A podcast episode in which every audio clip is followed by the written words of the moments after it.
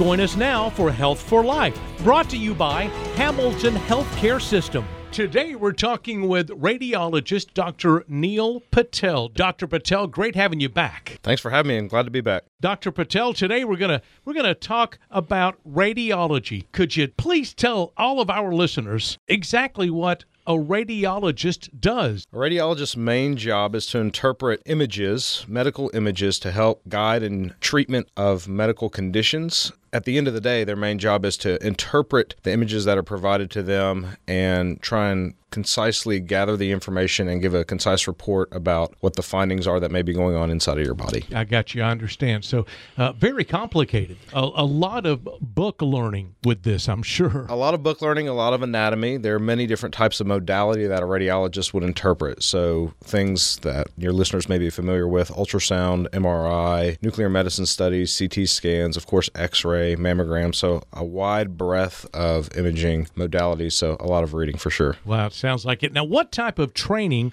and education do you need as a radiologist? So, radiologists go through a general medical education just as all doctors do. So, four years of medical school. After that, a radiologist will do an intern year, which is basically a general medicine year. The point of that year is just to familiarize um, the physician with the general medical system. After that, you'll do four years of general radiology. Now, wait a minute. Right now, you're at uh, four. You're at nine years. Nine right years now. already. So wow. you do four years of general radiology. Most radiologists after that will go on to complete a fellowship, which will be another one to two years. That's a lot. A lot of years. That's a lot. And then continuing education after that. Continuing education, you have to do 50 hours a year of continuing education. So there's a lot of continued learning. Yeah, a whole lot of things, a lot of new things happening all the time. Imaging is one of the fastest changing specialties uh, in medicine. And so there's a lot to keep up with for well, sure. Now, let's talk about board certified. What does it mean to be board certified? So, board certification is a test that you will take. It's actually a multi part test that is required required during residency and then after residency. So you take the first portion of your test at the end, pretty much at the end of your residency, and then you take another one about a year after you finish your residency.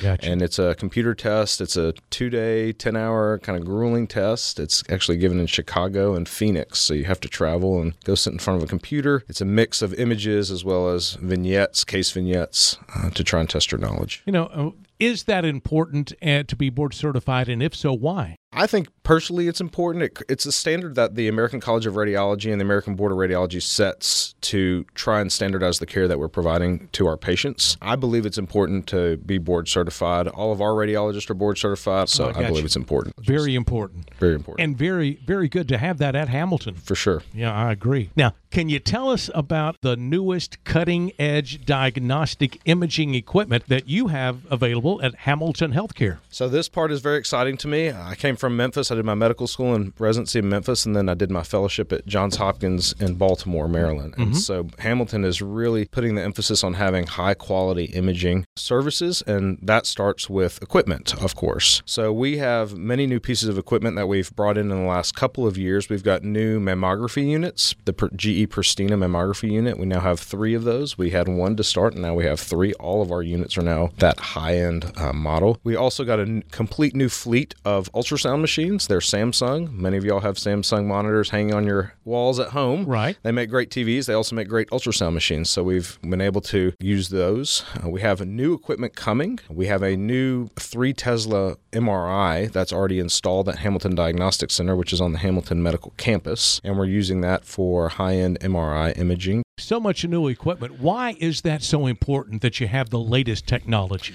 Well, as imaging changes, technology changes. So, better technology allows better resolution of imaging. And so, the better resolution or better image quality you can provide to your radiologist, the earlier diseases can be detected, the more tailored treatment can happen. You know, we talk about it with, for example, televisions. 10, 15 years ago, we didn't have 4K TVs and all this resolution. And now, That's true. And, and now yes. we have that. So, it's, it's very similar in that uh, the better quality image you can provide, the, the uh, better the interpretation can be, and the earlier uh, disease can be detected. Dr. Patel, now, do you guys read for other facilities that are owned by Hamilton Medical Center? Yes, we do. We actually read for all of the Hamilton owned facilities. So that includes convenient cares, including Dalton Convenient Care, Murray Convenient Care, Ringgold. So we're excited to uh, be reading for all of those locations. You'll get all of our services that are offered at those locations. A board certified radiologist will be reading for those locations. So well. even if you're not not close to Dalton, but you are close to one of those areas, you can still get it read from one of your board certified radiologists. That's right. Anywhere where Hamilton has a presence, uh, we're happy to provide our services there as well. Well, that's great news. See, I didn't know that. That is fantastic. We also offer procedures at the hospital and at the outpatient center. Most people do not know that radiologists do procedures. We don't just sit in dark rooms and look at images. So we have the ability to offer bi- needle biopsies and uh, fluid drainage, depending on what your needs might be. So, Right.